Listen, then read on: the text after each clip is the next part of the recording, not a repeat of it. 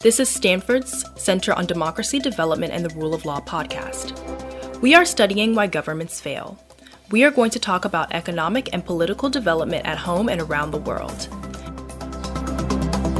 Welcome to the CDDRL's Democracy World.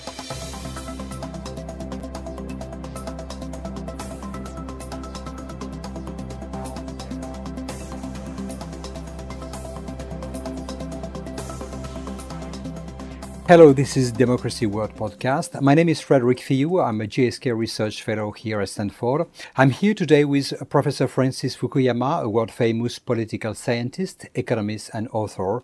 He's the Mosbacher Director at the CDDRL, the Center for Democracy, Development, and the Rule of Law at Stanford University. Frank, thanks very much for being here. Thank you. Last week, we see an amazing event with one of the most uh, prominent CEO of Silicon Valley, Mark Zuckerberg, being grilled for 10 hours before Congress about the recent events surrounding uh, Facebook.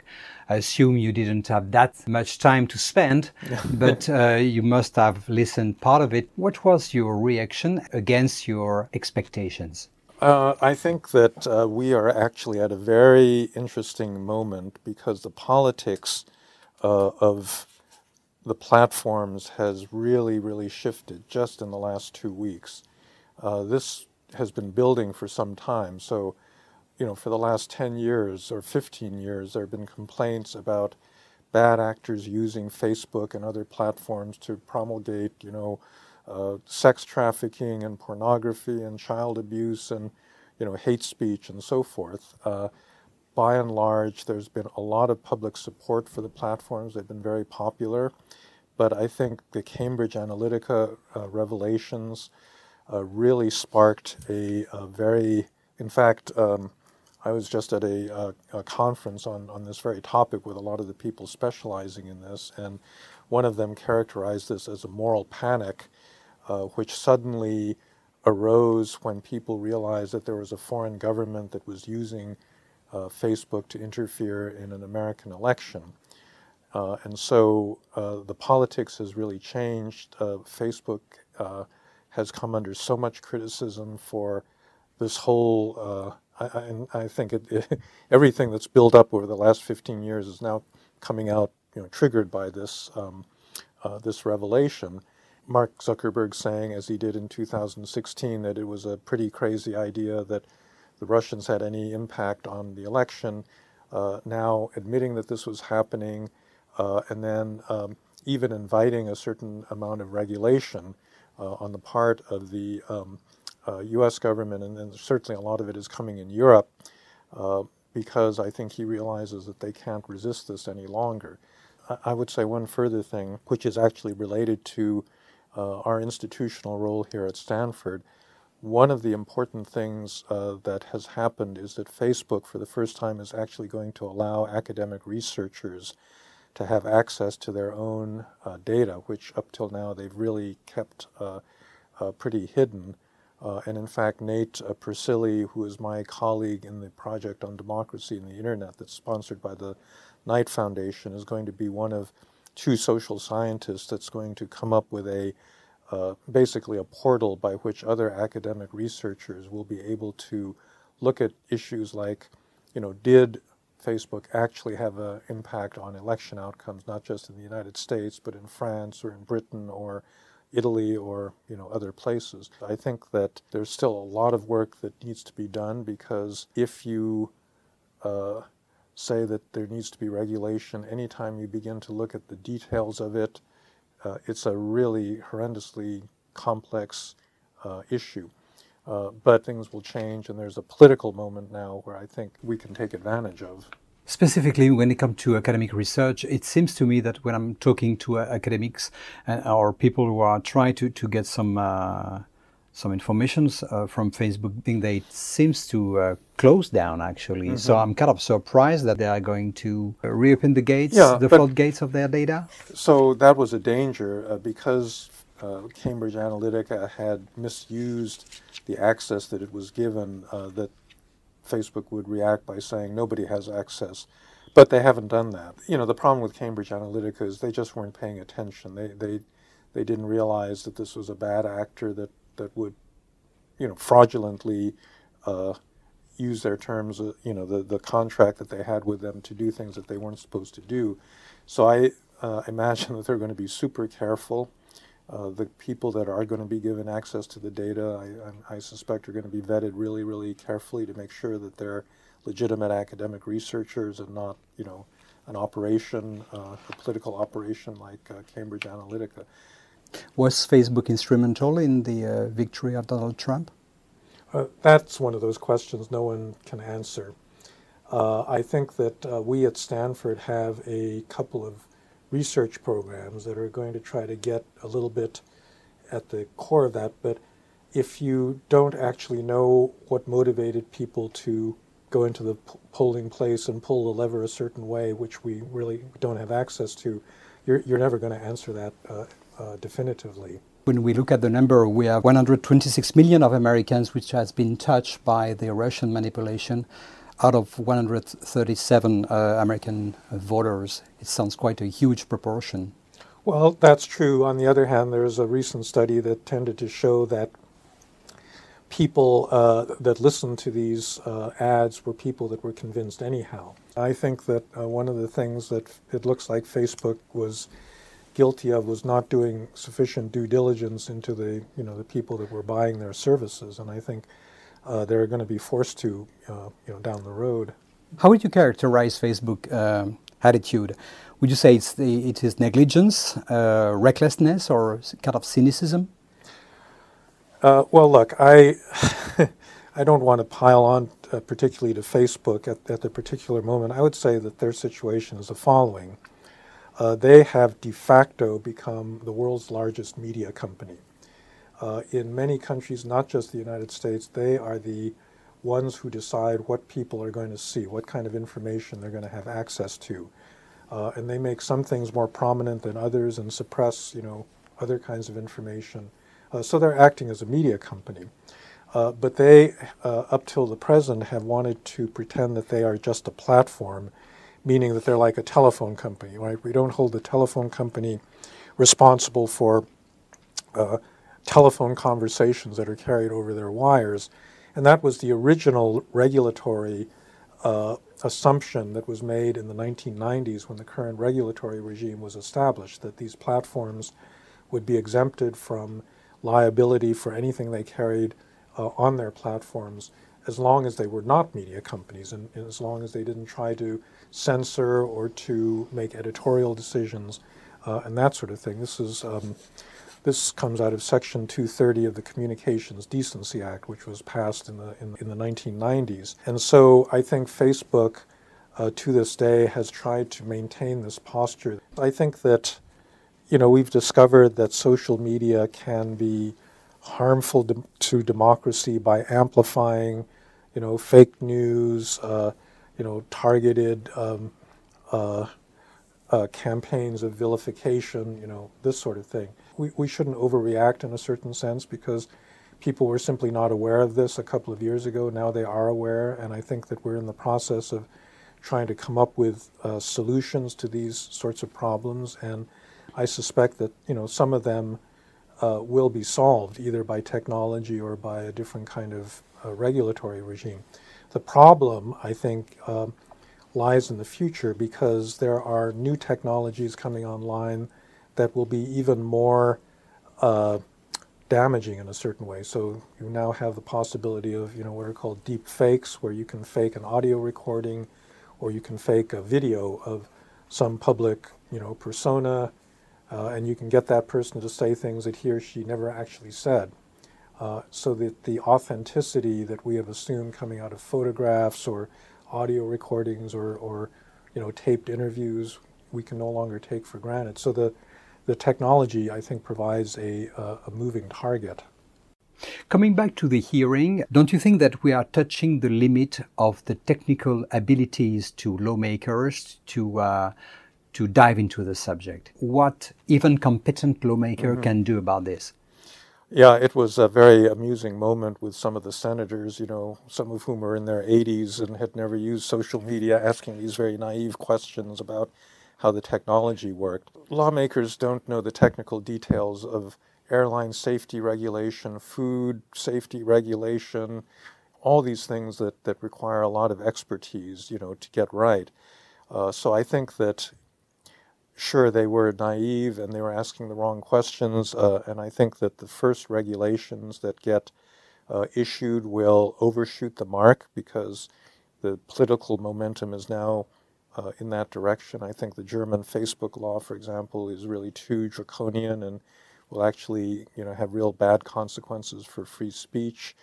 Uh, but that's the way the legislative process works. You know, there's a constant uh, back and forth as people uh, try something and then they see that it doesn't quite work, and so they go back and and in any event, you know, the detailed um, uh, regulations that come out will not be generated by 80-year-old senators. It'll be generated by staff, you know, that has the kind of expertise I think that would be necessary for this.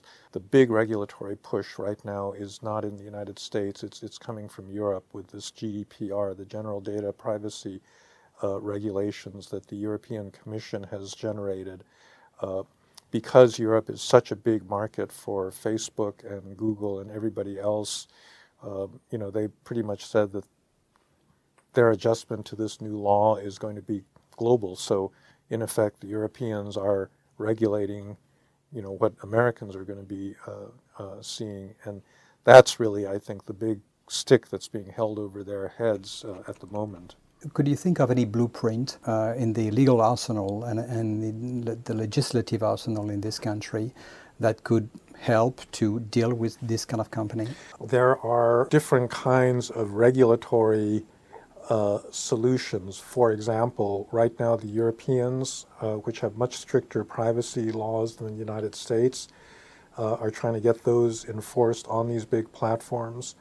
And, um, you know, they're using the power of the state uh, amplified by the, you know, the scope of the European Union to uh, you know, force them to tighten up their, their privacy protection. So that's uh, another route that can be taken. It would be not that difficult to try to extend existing American laws that prohibit certain kinds of foreign interference. Either, you know, at a minimum, you can require disclosure of funding sources when people buy advertising on a social media platform. Uh, it might be possible to outlaw it uh, completely.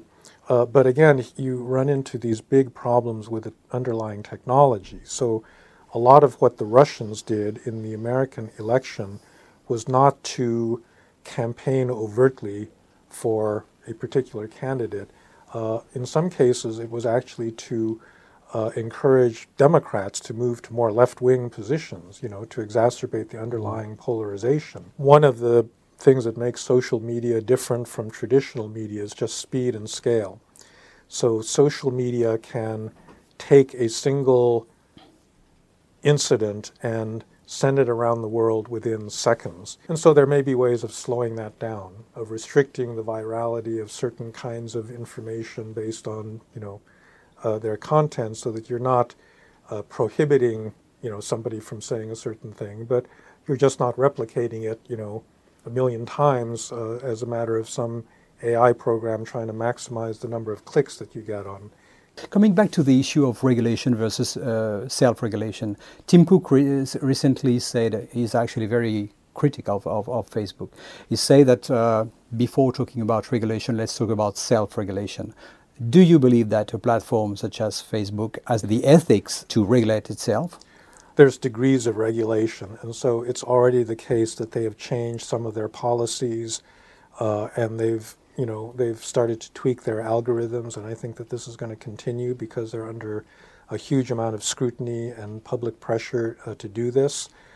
Uh, I think the question is how far does that go, and what sorts of activities are they really going to try to uh, self regulate? And one of the big problems is that the attitude they've taken over the past year is basically to say, oh, yeah, we, we see that this is a problem, just trust us, we'll fix it. Hmm uh, without actually anybody being able to scrutinize too closely exactly what it is that they've done. And I think that that answer is not going to be good enough. Yes, there is going to be self regulation, and that's going to be a good thing, but you can't simply trust them to do the right thing. That there probably has to be more actual public intervention or, you know, public setting of boundaries around what they do. Regarding the sheer dimension of this kind of company, I mean, Zuckerberg himself say that Facebook is no more like a government than a traditional company. Government have checks and balances. Mm-hmm. Do you think there is a need to invent something else in, in terms of checks and balances for this kind of company? Well, I don't think that within the structure of contemporary capitalism you can actually uh, come up with that kind of structure. The checks and balances are external to these companies, and they exist. So the threat of regulation is a check uh, on them. The threat of losing uh, customers and advertisers is a, is a check on them. Uh, and so I think that uh, to the extent that these checks exist, it has to be through the mobilization of these external players uh, rather than somehow changing the internal structure. I mean, you know, I guess at one extreme, if Facebook were to turn itself into a gigantic nonprofit, uh, where their goal was not profit, which is very unlikely, yeah, which is mm. very unlikely. But you know, conceivably, if if they decided, if Mark Zuckerberg said, actually, all right, we're going to take the company private, and then we're going to turn it into a 501c3, and we're not going to make any money anymore, you know, that would solve uh, some of the problem at least. But I, I don't think that's likely to happen. When it comes to the European attitude, um, there is a much more aggressive stance toward tech giants. What's your assessment of the uh, the EU strategy? Well, I'm really glad that Europe exists because you're not going to get much pressure for regulation from the American side. Europe in general has a different attitude towards the state that, that the United States does. Part of American uh, political culture is to be highly distrustful of government, and that simply doesn't exist in Europe, and therefore uh, Americans are instinctively hostile to government regulation, uh, and the Europeans are not. This has ramifications in a lot of different areas. For example, the First Amendment. Uh, Americans interpret uh, the First Amendment and our uh, guarantees of free speech in a much more absolutist way than most European countries do. So, uh, many European countries outlaw certain kinds of hate speech in a way that, you know, our Supreme Court would not uh, support. I think that these reflect the different historical experiences of these different countries. I don't know that one is necessarily better. I do think that the current, especially the German Facebook law, uh, is too punitive, and I think it really does risk putting some real constraints on free speech. And so uh, I think they're going to need to dial it back because they're going to find that, you know, essentially it's going to quash, you know, legitimate forms of discussion if uh, you know, if, if companies have to be that worried about, uh, you know, about uh, the kinds of penalties that are embodied in that law. So I think there has to be kind of a balance struck, and I, I suspect that that's what's going to happen. I think right now in the United States, the possibility of real regulation is made much more difficult by the degree of polarization that we have. So you know, in my humble opinion, I think that the President of the United States right now, uh, Mr. Trump, is like the biggest purveyor of fake news of anybody in the United States. And so it's very hard to imagine his administration agreeing to a regulatory regime that would make it more difficult for him to spout all the things, all the nonsense that he, you know, he spouts regularly. That's just not going to happen. Uh, I think that you might get consensus on narrower sorts of issues so, for example, foreign interference in American political processes, maybe you can get some bipartisan consensus on that sort of thing. Maybe you could get some tweaking of Section 230, you know, uh, although that's a rather complicated issue that's got a lot of unanticipated consequences. Could, could, you elaborate on the Section 230? Well, so again, this is what exempts platforms from liability oh, yeah. for okay. for um, what they carry on their mm. on their uh, on their platforms. Uh, and you could relax that, or you could give them more leeway, you know, to make uh, editorial decisions that would make the. I mean, you could abolish that section altogether and say, okay, they are media companies. Uh, each of those has good things attached to it, but also bad things attached to it, and so uh, I, you know, I think we have to be very careful in the way that we uh, proceed with any of these kinds of regulatory uh, changes. Uh, recently, the Intercept uh, reported that Facebook, that the uh, ICE um, is actually using Facebook data to track down uh, illegal immigrants. Yeah, so that um, uh, you know, that sort of combination of Facebook's holding this private data with government power is something that everybody should be very wary of. You know, the U.S. government uh, should not be in the business of buying Facebook's information in order to enforce, uh, you know, its own policies. But that was the point I was trying to make: is that so I don't know about this this particular charge about its working with ICE.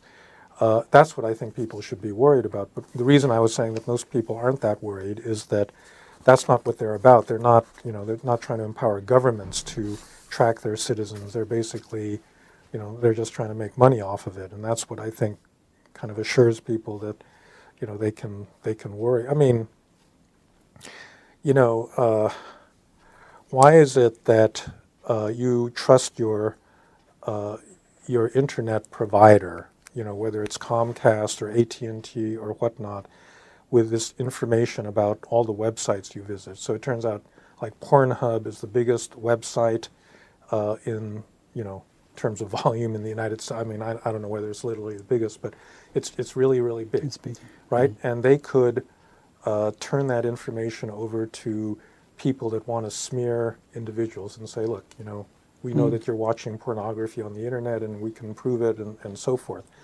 Uh, so why do people, you know, trust that AT&T isn't going to do this? Well, you know, that's not part of their business model. Uh, they would, you know, it would hurt them a lot if they started using that data in that fashion.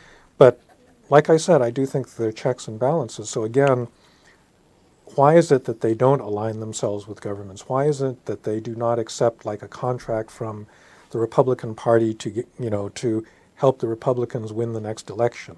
I think it's because they realize that half of their users would then leave, you know, if, if that happened. And that's a kind of protection, you know, the fact that they've got a commercial interest that, you know, really should tell them to be politically neutral. Uh, I think that's a kind of check on, you know, their behavior. The, the, American government is, uh, is set to request five years of social media history for all visa applicants. There is now 14 million people potentially involved uh, each year. What do you think of that?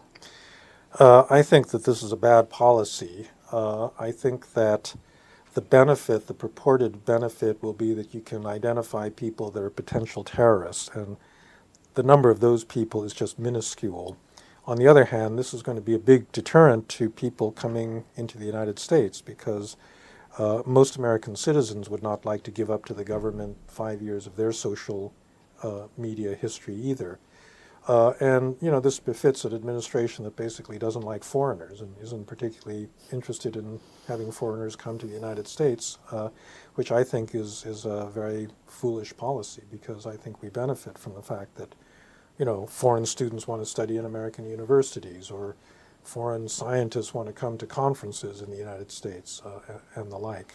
When I'm listening to you, I can't help to wonder to which extent, for instance, the United Nations could step in, providing the basic of how this platform could be used and what could be acceptable and not acceptable. I understand it would be extremely complicated to have some kind of common grounds, but to which extent we could have a, a transnational body that could jump into these issues? Well, I was actually just at a workshop in which someone suggested precisely that, uh, using the ICCPR, you know, this human rights convention that many countries have agreed to, which does have provisions about, you know, privacy and a lot of other things, basic respect for you know uh, rights. And I think uh, as